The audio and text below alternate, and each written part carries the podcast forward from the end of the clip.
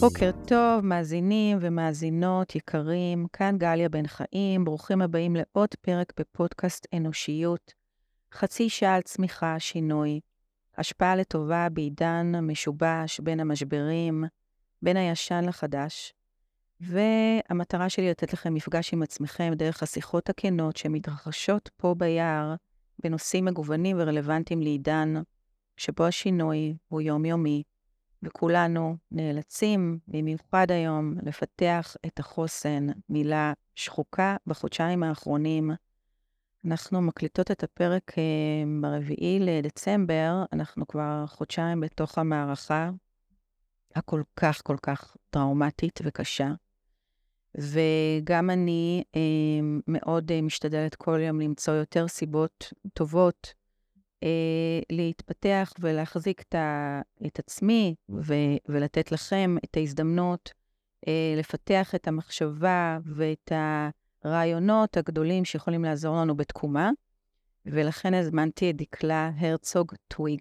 היי. בוקר טוב. בוקר טוב. לשיחה. אז דקלה הרצוג טוויג, אה, וואו, תכף אה, היא תספר, אבל הדבר שהכי הכי משך אותי, וממש הרגשתי שזה צו השעה שהיא תבוא ותדבר אליכם, זה שהקימה מיזם שנקרא מחווה, מיזם חוויית האדם וחמלה. והיא מומחית בתחום חוויית האדם בבריאות ומובילת אימפקט חברתי, והיא סיימה אה, תוכנית מאוד אה, גדולה עכשיו באוניברסיטת סטנפורד. ואני רוצה רגע לפני שאנחנו מתחילות את השיחה בינינו, לומר שחמלה היא מתחילה והיא יכולה להביא להחלמה של מלחמה. זאת אומרת, בשורש המילה חמלה יש...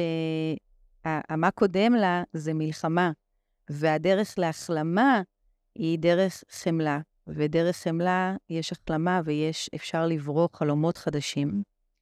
ואנשים קצת מתבלבלים על ההבדל בין חמלה אה, לבין שאר דברים אחרים שתכף תדברי עליהם. אז קודם כל, ספרי קצת בכמה מילים עלייך, מאיפה זה הגיע בכלל הנושא הזה של חמלה, איך הגעת לזה, איך התחיל הרעיון של המיזם הזה, זה היום עמותה, אבל התחלת בעצם בהתנדבות. נכון. רוצה לשמוע אותה. אז, אה, אז קודם כל, היי, ותודה רבה, ותודה על הבוקר הזה של להגיע ליער המדהים הזה, ורגע גם אני לספוג ירוק ולהיטען בכל כך הרבה טוב. אה, מתרגשת להיות כאן. אה, אז באמת אני דקלה, וככה, כל כך אהבתי את מה שאמרת על, על חמלה, שהיא בעצם ההפך ממלחמה, ושמלחמה היא ההפך מהחלמה. ואני אוסיף שגם בעיניי ההפך הוא בין מחלה לבין חמלה. נכון. שזה בעצם המקום אולי שאני מגיעה ממנו בסיפור האישי שלי, אה, שהתחיל במחלה ונמצא היום במקום של אה, חמלה. אה, והוא התחיל מסיפור מאוד מאוד פרטי אה, לפני קצת יותר מ-20 שנה, כשליוויתי את אבא שלי, שהיה איש צעיר, אה, שאובחן בגיל 50 עם גידול מוחי, והייתי איתו במשך שנה וארבעה חודשים. בכל מסע המחלה. אני חושבת שהרגע שהיה אחד הרגעים הכי מכוננים בחיים שלי היו כשאבא שלי, שבאמת היה איש של אנשים, טבוע בי הרגע הזה שבו הוא אמר, הייתי רוצה שיבואו וידברו איתי וידעו מי אני ומי, ויכירו אותי כמו בן אדם, והייתי רוצה ש... הייתי רוצה לדבר איתם כדי ש... שידעו מי אני. והדבר הזה הולך איתי כל חיי, וככה שינה את מסלול החיים, גם האישי שלי וגם המשפחתי וגם המקצועי שלי. Um, הייתי הרבה שנים בכללית, עד תחילת 2019. Uh, אה, בתפקיד האחרון שלי בכללית הייתה לי את הזכות להקים יש מאין תחום חדש במערכת הבריאות, uh, שנקרא תחום חוויית המטופל.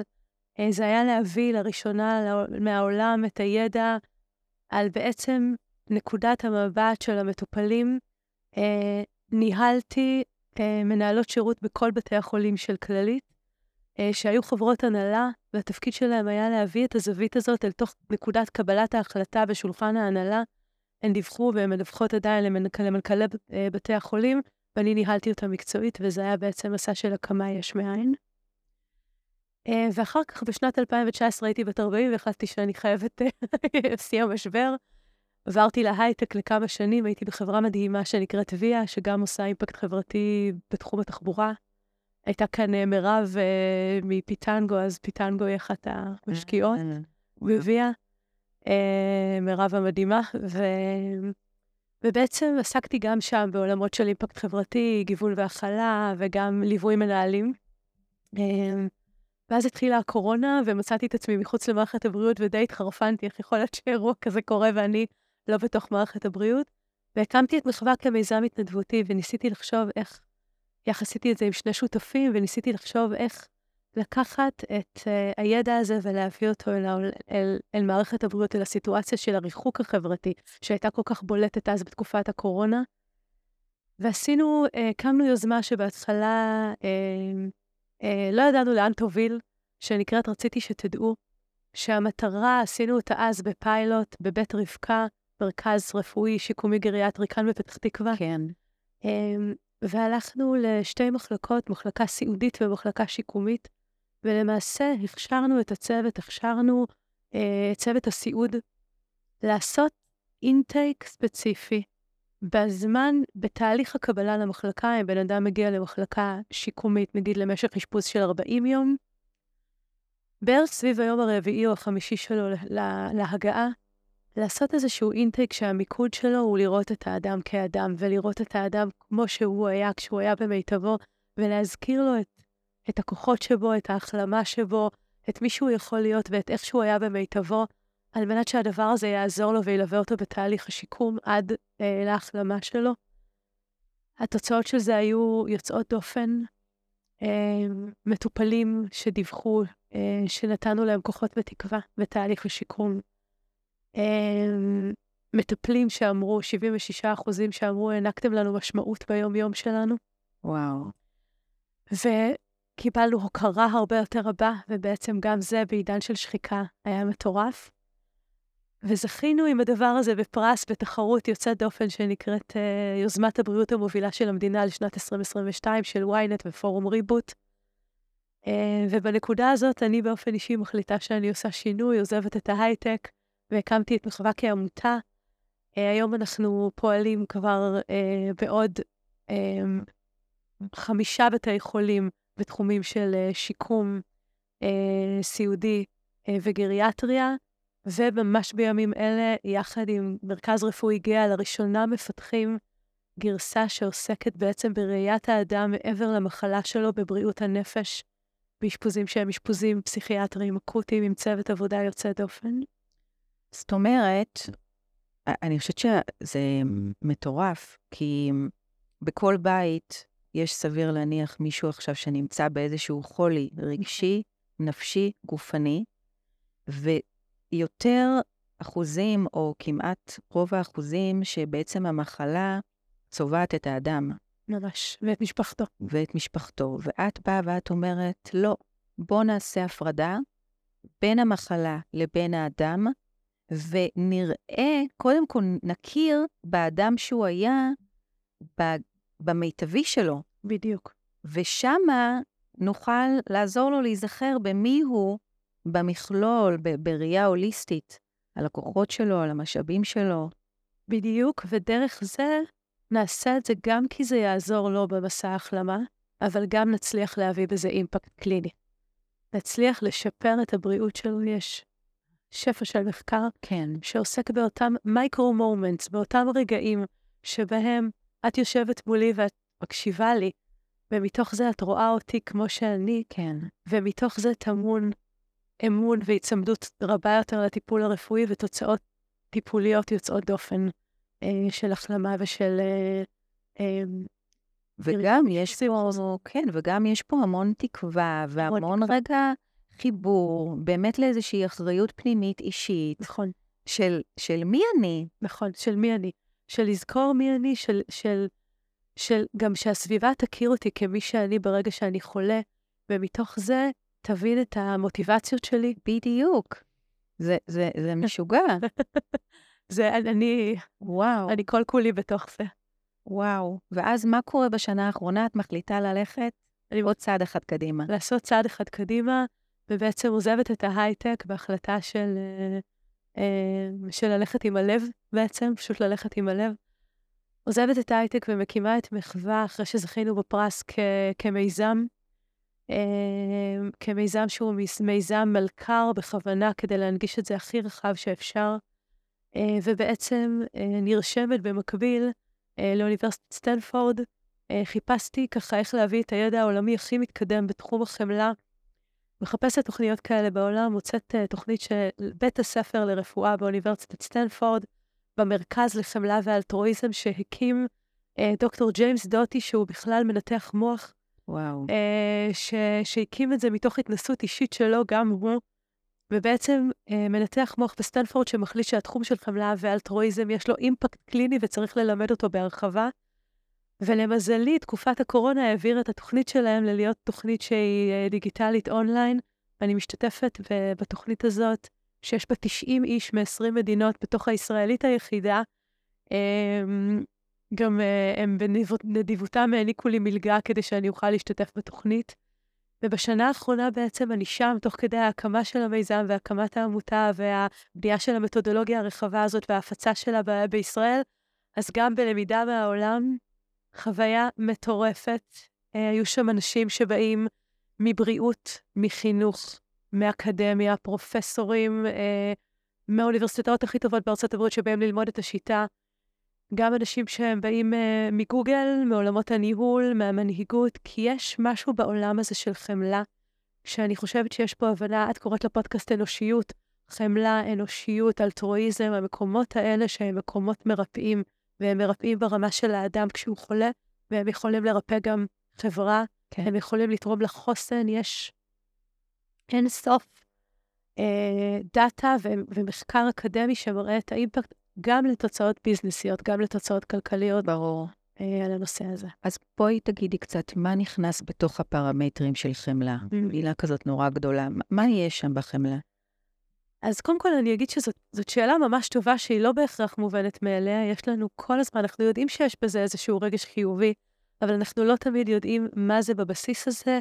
בעברית גם לפעמים אנשים נוטים לחשוב שחמלה מבעה כזאת, לפעמים אולי אפילו טיפ-טיפה היררכיה, אני חומל ונותן רחמים על מי שאין לו. כן. אז זה לא זה, זה ממש לא זה. חמלה היא בעצם response to suffering. עכשיו, בואו נדבר שנייה אחת על ההבדל בין חמלה לבין אמפתיה. אוקיי. Okay. אמפתיה היא היכולת שלי לראות את נקודת המבט של האחר. בואו ניקח את הימים האלה שאנחנו נמצאים בהם היום.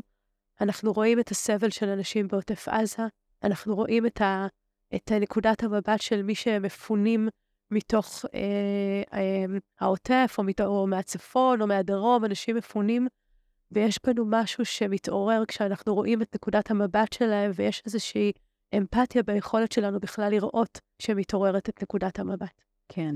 אבל יש משהו מאוד מעניין לגבי אמפתיה, כי לפעמים כשנשארים באמפתיה, כשהיא לבד, נוצר אפילו איזושהי מועקה יותר גדולה שנוצרת בלב שלנו. כי זה הזדהות. אמפתיק, כן, מתוך ההזדהות. זה נקרא אמפתיק דיסטרס. זאת איזושהי מצוקה שנותרת מתוך המקום הזה שמרוב האמפתיה ומתוך המקום שאנחנו רואים עוד ועוד ו- ו- ורואים את נקודת המבט ואת הסבל של האחר, שבה נוצר גם אצלנו המקורות בעצם למצוקה, או אם תקחי את זה לעולם העבודה או לעולם הבריאות, המקורות לשחיקה. כן. עכשיו, מה שחמלה עושה, זה בעצם שהיא לוקחת את, את האמפתיה הזאת, היא לוקחת את המקום של נקודת המבט של האחר אל הצעד הבא, ובעצם בחמלה יש לא רק נקודת מבט והזדהות, אלא נקיטת פעולה שהמטרה שלה היא הקלה על סבל. והמקום הזה של נקיטת פעולה, שהיא נקיטת פעולה לפעמים ב micro-moments, ברגעים קטנים, יש TED שמדבר על 40 שניות ועל האימפקט המטורף שיש ל-40 שניות של חמלה, ובאמת באותה, באותו רגע, באותה נשימה שבה אנחנו נוקטים פעולה, זה מה שהופך את זה בעצם ל-response to suffering שמערב בתוכו action. ובמקום הזה יש הקלה מאוד גדולה על הצד השני, שהוא הצד שכרגע בסבל ונמצא בצורך, אבל לא פחות מזה גם על האדם שמעניק. ואיך עושים את זה? איך עושים את השיפט, את המעבר מהאמפתיה לפעולה שמעוררת את החמלה? אז אני חושבת שראינו אין ספור דוגמאות דווקא עכשיו, במקום הזה של ההתגייסות האזרחית המטורפת שהייתה בזמן המלחמה, כן. של אנשים שפשוט לא יכלו לשבת בבית ונקטו פעולה. אז זה פשוט מקום שבו יש קריאה כזאת פנימית של, של הבנה של אוקיי, אני מזהה כאן סבל, אבל אני גם עושה משהו. אני, אני תורמת כסף, אני, אני, אני אוספת בגדים, כן. אני מבשלת, אני עושה על האש לחיילים, אני מארחת אצלי בבית, אני קונה ציוד. אלה המקומות האלה, וראינו אותם, והנה, דווקא החברה הישראלית כל כך אופיינה בהם ברגעים האלה. נכון. אוקיי, בואי נראה את זה רגע בתוך בית. בן אדם שהוא חולה, ואנחנו באמפתיה, ואף חווים את הסבל שלו. כן. איך אפשר לעבור לתדר או ל-state of mind של חמלה? אז אני חושבת שאם מדברים על בית, צריך להתחיל בחמלה עצמית. יופי. וצריך רגע להבין שכולנו בני אדם, וגם אני לא תמיד ברגעים החומלים שלי, וגם לי בתוך הבית לפעמים יש רגעים עם הילדים שלא קל לי. כן. ובכלל בתקופה הזאת צריך רגע להסתכל ולהגיד, אנחנו עושים את הכי טוב שאנחנו יכולים. ו- ולגעת גם במקומות של הסבל הפרטי שלנו, ומתוכם, כשיש להם מקום ומרחב, אז גם אפשר לפעול יותר. זאת אומרת, את אומרת, קודם כל להתחיל, בדיוק כמו שכשעולים למטוס, ממש. והדיילת אומרת, במקרה של, קודם כל המבוגר שם עליו את המסכה, רק אחר כך על הילד, את מדברת חמלה עצמית, קודם כל לתת מקום ומרחב לכל רגש, תחושה שעולה. ממש. לקחת את המקום הזה, זה המשיכת חמצן הזאת שאנחנו שמים על עצמנו כשאנחנו במטוס, כן, ולהבין שברגעים האלה כולנו צריכים את, ה- את המשיכת חמצן הזאת, ולהתחיל מהמקום של אפילו מסתכל ואומר, יש תרגיל בחמלה עצמית שמסתכל על רגע של אתגר שאני חווה, או קושי, אם זה ללוות עכשיו חלילה מישהו חולה בבית, ולכתוב על הסבל שלי, ואז לשאול את עצמי, איך הייתי מגיבה לחברה שלי שהייתה מספרת לי את הסיפור הזה, ומה הייתי אומרת לה. ומהמקום הזה של מה הייתי אומרת לה, ואיך איך אני, אמ, איך אני מתייחסת, איך אני מגיבה למישהי אחרת, קצת מהמקום הזה להסתכל גם על איך אני מגיבה כלפי עצמי, ומה אני יכולה לקחת מתוך ההתייחסות לחברה, גם ולזכור לעצמי ברגעים האלה של הקושי. את אומרת, זה תרגיל כלי פשוט, הכי פשוט. שכל אחד יכול לעשות עם עצמו, ממש. אבל רגע, שנייה, להיות ער וקשוב לתחושות שעולות, לאותו כאב, לאותו סבל, לאותו חוסר נוחות, ולשאול את עצמי, אם זאת הייתה חברה שבאה אליי, מה הייתי אומרת לה, ממש. ולהחזיר את זה לעצמי, ויש כוח באמת לכתיבה, זה, זה ממש... ממש להתחיל מכתיבה, לכתוב לעצמי על struggling שיש לי בחיים שלי כרגע, בכמה דקות, בשקט. ואז לנסות לדמיין מישהי, חברה טובה, כן לב, לא יודעת, מישהי כן. שאני אוהבת, ולנסות לזכור אותם, ולראות מה הם היו אומרים לי, אם הייתי עכשיו, או שאם, מה הייתי אומרת להם אם הם היו במצב הזה, כן, ומתוך זה לנסות לגייס משהו אחד שלי. אז זה קודם כל לעצמנו במילוי מצברי, במסכת חמצן, במקום הזה. ואחר כך גם במקום של איך אני מגיבה כלפי אחרים. והרבה פעמים אנחנו, לכל אחד מאיתנו יש את המקום הזה שיודע לזהות. כן. אבל מהמז... מהזיהוי הזה לנסות להבין את הפעולה לפעמים הכי קטנה, שיכולה להקל על סבל של האחר. אז בואי רגע נפתח קצת יותר את המרכיבים של, של חמלה עכשיו, אוקיי? כי עשינו את המעבר בין אמפתיה, הזדהות לחמלה כן. ולנקיטת פעולה, אבל בהלך רוח, בהוויה, ברגשות שמרכיבים את החמלה, מה יש שם? אז זה מאוד מעניין, כי יש מחקר, אה, נכון, אנחנו כל הזמן חושבים שאמפתיה וחמלה הן מאוד מאוד דומות אחת לשנייה. אז יש היום מחקר של דוקטור ריצ'רד דוידסון, הוא מה-Global Council of Mental Health, שעשה סקירות MRI, ובדק במוח אה, איזה אזורים מגיבים כשזאת אמפתיה ואיזה אזורים מגיבים כשזאת חמלה. וואו, עכשיו, זה, זה, זה דבר מדהים. וכשהוא אה, הסתכל על האזורים של אמפתיה, אז במוח, האזורים שמגיבים כשזאת אמפתיה, זה האזורים של pain ו-negative emotions. כי זה המקום שבו אנחנו כל כך עכשיו חווים את זה ביום-יום שלנו. וואו, הכאב הזה שאנחנו מרגישים, שהוא הוא פשוט בגוף שלנו. אבל. נכון. אז, אז האזורים האלה הם אזורים במוח, כי אנחנו בכל כך הרבה אמפתיה לסבל שקורה. אבל כשמסתכלים על חמלה, על המקום, שוב, הפרואקטיבי, הקטן, קשר עין, נקודה אחרת של, של שיח, שיח שרואה את האדם כמו שהוא. כשעושים MRI סקנס כאלה, אז חמלה נמצאת באזורים של הרגשות החיוביים האלטרואיסטיים, המקומות שבהם אנחנו מתמלאים בכוחות, מתמלאים... אה, וואו. וזה זה, זה, זה מדהים, זה, זה מחקרים הכי הכי הכי עדכניים וחדשניים, אבל באמת חמלה ניצבת שם. היא ניצבת במקום שמיטיב, ובמקום הזה גם עוזרת לנו לחוות תחושות חיוביות יותר. כן. אוקיי. זה ממש מעניין. Um, אני רוצה עוד קצת לאתגר אותך, כן. כי שלחת אותי ל- לעשות פעולה. כן. עכשיו, אני בן אדם נור, נורא של doing, כן. אוקיי? Okay? והרבה פעמים um, זה יכול להיות ברכה וקללה. נכון. אז אני רוצה לנסות עוד קצת להבין מה מרכיב את זה שאני, גם אם אני לא יכולה כרגע, נגיד מישהו כן. חולה, אני לא יכולה לעשות כרגע שום פעולה כן. כדי לעזור. ואני לא רוצה להתנגד לזה או להיות במאבק או לייצר מלחמה, כן. כי אני לא יכולה להיות בחמלה. אז קודם כל, ברור שזה לא כל הזמן. כן, כן. זה forever project, כאילו. ברור. ואמרתי לך, גם אני נכשלת בזה יום-יום. ברור. אה, אז בואו רגע נגיד גם ש... לא, אה, אבל אני חושבת ש... שהנקודה היא שזה לא כל הזמן. ו... ושזה באמת ברגעים כאלה שבהם אה, אנחנו מנסים לעשות את זה, אגב, כשאני עובדת בבתי חולים, כחלק משגרות קליניות שקורות בתוך מקום עבודה. כחלק משגרה של קבלה למחלקה. כחלק משגרה של ביקור, החלפת משמרת, שחרור, ישיבת צוות. ככל שנסתכל על זה כעל דברים שאנחנו לוקחים מרכיבים קטנים כאלה ומכניסים אותם ליום-יום שלנו. אגב, אני מדברת הרבה על, הרבה על מערכת הבריאות, אבל זה קורה גם, זה יכול לקרות במערכת החינוך, זה יכול לקרות במערכת, בארגונים. ככל שנצליח להכניס דווקא לרוטינות היומיומיות שלנו, למקומות האלה, מרכיבים קצרצרים של בדיקת דופק, של הסתכלות של הבנה רגע מי נמצא מולי ומה עובר עליו באותו רגע, כשאנחנו עושים את זה בתוך uh, בתי החולים, זה ממש נכנס כמשהו שהוא חלק מהשגרה הקלינית, ומנסים גם לעשות את זה ממוקד מאוד, מאוד מאוד מאוד ממוקד. לא להעמיס יותר מדי, לא להוסיף יותר מדי, כולנו גם ככה מוצפים. כן. אבל כן, ככל שזה הופך להיות חלק מהרוטינה שלי, מתהליך שאני בכל מקרה עושה אותו ביום-יום שלי, זה יכול להיות ישיבת צוות, זה יכול להיות שיעור חינוך, זה יכול להיות שגרה קלינית, כמו שאמרתי, אבל פשוט למצוא את העוגנים האלה, וגם להבין שזה, לא, זה לא צריך להיות המון.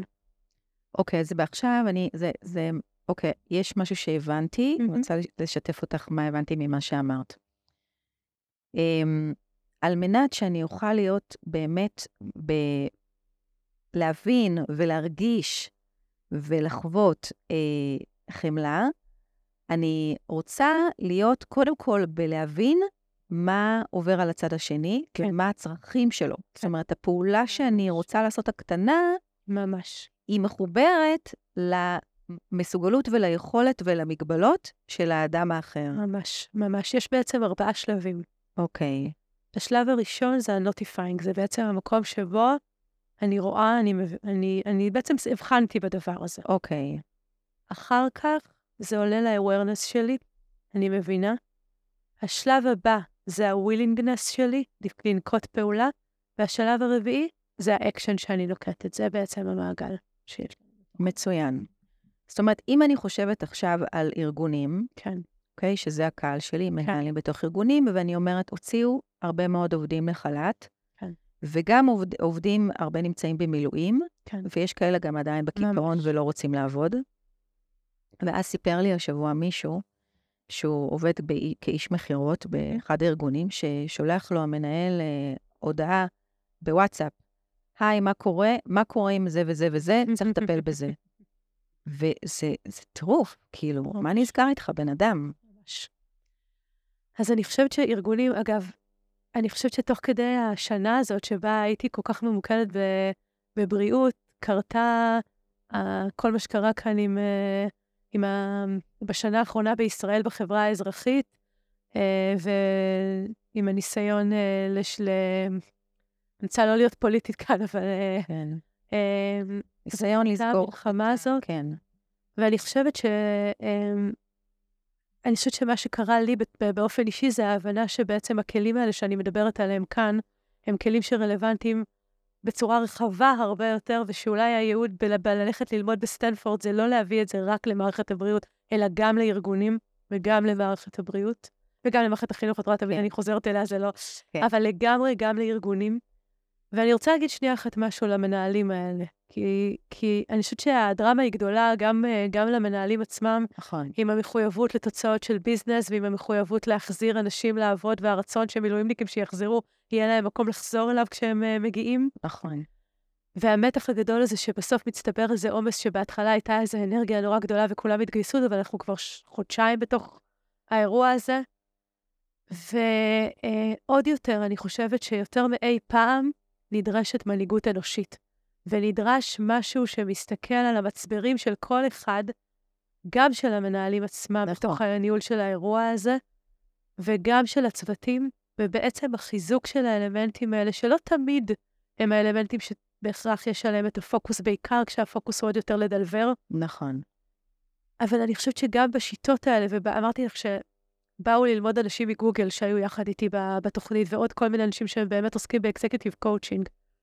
אז חלק מהכלים שעוסקים בישיבות צוות, בחמלה עצמית, בפיתוח חוסן וצמיחה פוסט-טראומטית, רלוונטיים גם ל-HR, למנהלים, למנהלים בכירים, וגם למנהלי צוותים שיכולים לקחת תרגולים של עשר דקות בדיילי שלהם או בוויקלי שלהם, ולעשות בהם שימוש כדי לחזק את החיבור הזה ואת הכוח המשותף הזה ביחד. אז בואי נדבר על כלי שאת יכולה לתת למי שמקשיבה, מקשיב, בנושא של חמלה בתוך פיתוח של צוות, אוקיי? אנחנו עכשיו, לפני גם כולם עכשיו בלחץ, תוכניות עבודה, תוכניות עבודה, איזה תוכניות עבודה? אנשים לא יודעים מה יהיה פה בעוד חודש.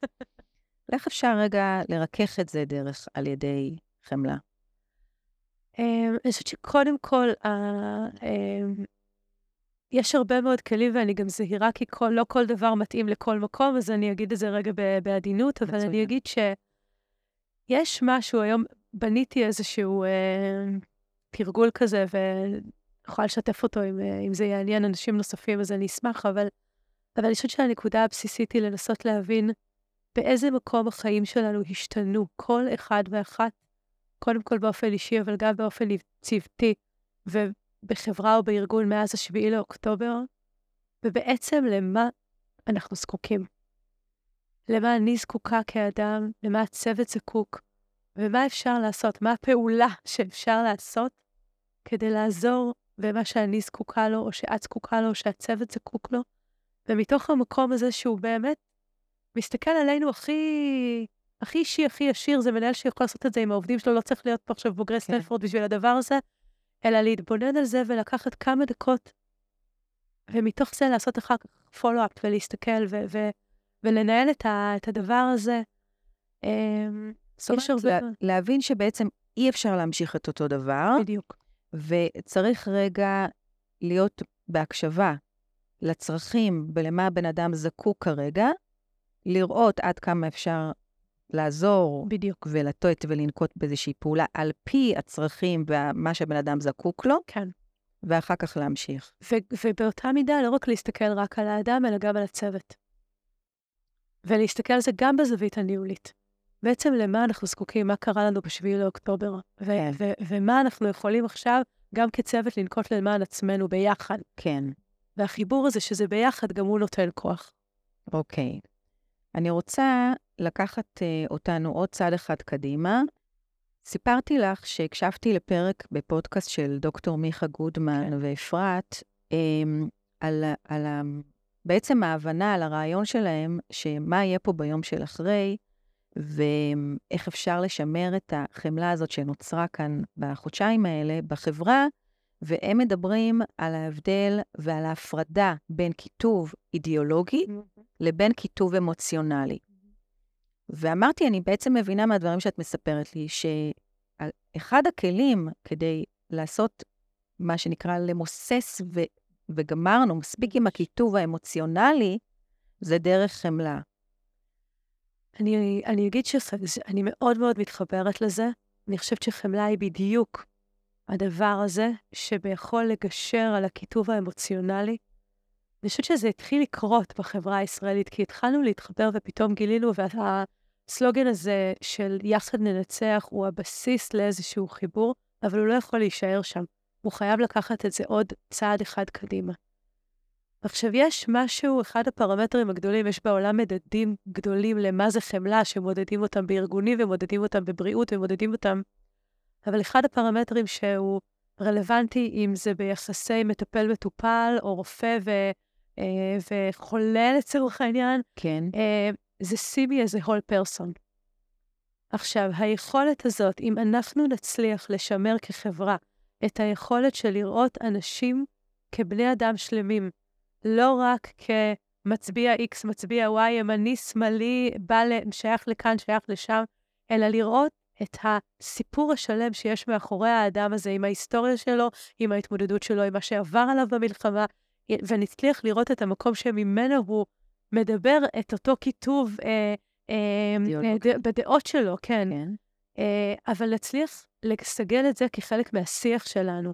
ההסתכלות הזאת כאל, על הסיפור שלו, על, על האדם שמאחורי הדבר הזה, זה בעיניי הבסיס לחיבור, וזה מה שחמלה יכולה להציע אה, בתוך זה. אוקיי. אז על מנת שאנחנו נוכל להיות רק בכיתוב האידיאולוגי ולא בכיתוב האמוציונלי, וכדי שנוכל להשתמש בכלי הזה של חמלה, כלי זה כאילו נשמע נורא... כן. אבל, אבל אני מנסה כן לפשט את זה קצת, כדי אני אפשט את זה בדוגמה הכי קונקרטית מהחיים. יופי. Um, כשאנחנו הולכים לבתי החולים, אז uh, uh, היוזמה שלנו, רציתי שתדעו, בעצם מספר את הסיפור החיים של המטופל. יש איזשהו ראיון, אינטייק, שאמרתי שהציוד עושה אותו. התוצר של האינטייק הזה זה פוסטר A3, שמוצב מול המיטה של המטופלים, באופן שבו, אם זאת המיטה, מול הקיר שבמטופל, יש פוסטר עם תמונה מהרגע שהאדם היה במיטבו, שמספר חלקים על החיים שלו, על רגעים משמעותיים בחיים, על דברים שהוא אוהב לעשות, על אנשים משמעותיים בחיים שלו, עם תמונה מהרגע הזה שבו הוא היה במיטבו. עכשיו, במערכת הבריאות כולם נמצאים. כל אה, ימנים שמאלי, אה, אה שמאלניים, אה, ערבים, יהודים, כן. כולם. אבל באותו רגע, כל מי שנכנס לחדר פתאום פוגש את האדם כמו שהוא לומד להכיר, ופתאום נוצרים מתוך הדבר הזה חיבורים שלא לא יכולנו להאמין שיכולים לקרות, כי בסוף אנחנו אנשים שיש ביניהם חיבורים ערכיים לפעמים, או תחביבים משותפים. היה לי רגע נורא מרגש שמישהו סיפר שיש לו, מטופל סיפר שיש לו תוכי בבית, והאחות שראיינה אותו, אה, אה, זה, זה היה, אני לא רוצה להגיד מי היה מה, אבל זה היה אה, אה, יהודים וערבים בעצם בתוך האינטראקציה הזאת. והאחות, הוא סיפר על התוכי שלו ועל הגעגועים שלו לחזור הביתה ולפגוש את התוכי שלו, והיא התמלאה בדמעות ואמרה, אח שלי נפטר והיה לו תוכי מדבר. ובדיוק ברגע הזה, יואו. נוצר איזשהו חיבור ש, שלא יכולנו ליצור אותו בדרך אחרת, ש, שהיה פשוט מאיזשהו מקום של... אנושי. אז, אז אם את שואלת אותי לאן אפשר לקחת את זה, צריך לקחת את הכיתוב האמוציונלי הזה אל עבר עוד דוגמאות שמאפשרות במרחב להכיר אותי כמו שאני כבן אדם, לראות אותי כשלם, ומתוך זה לבסס מערכות יחסים חדשות. אנחנו לא נסכים על כל אותם דברים, אבל יהיה נכון. בינינו חיבור, והכיתוב הזה יהפוך לחיבור. וואו. יואו, ריגשת אותי עכשיו. טוב, תגידי, איפה תהיי בעוד שנה? מה, אני מבינה שאת לא עונה כרגע, ואת יש לך uh, מלא דברים, הראש שלך עובד uh, אקסטרה. יש כל כך הרבה חלומות, כל כך הרבה חלומות uh, שעוד לא הגשמתי, uh, גם כי התפ... הייעוד הבסיסי שלי הוא להפיץ את זה לבתי ספר לרפואה ולמרחבים גדולים.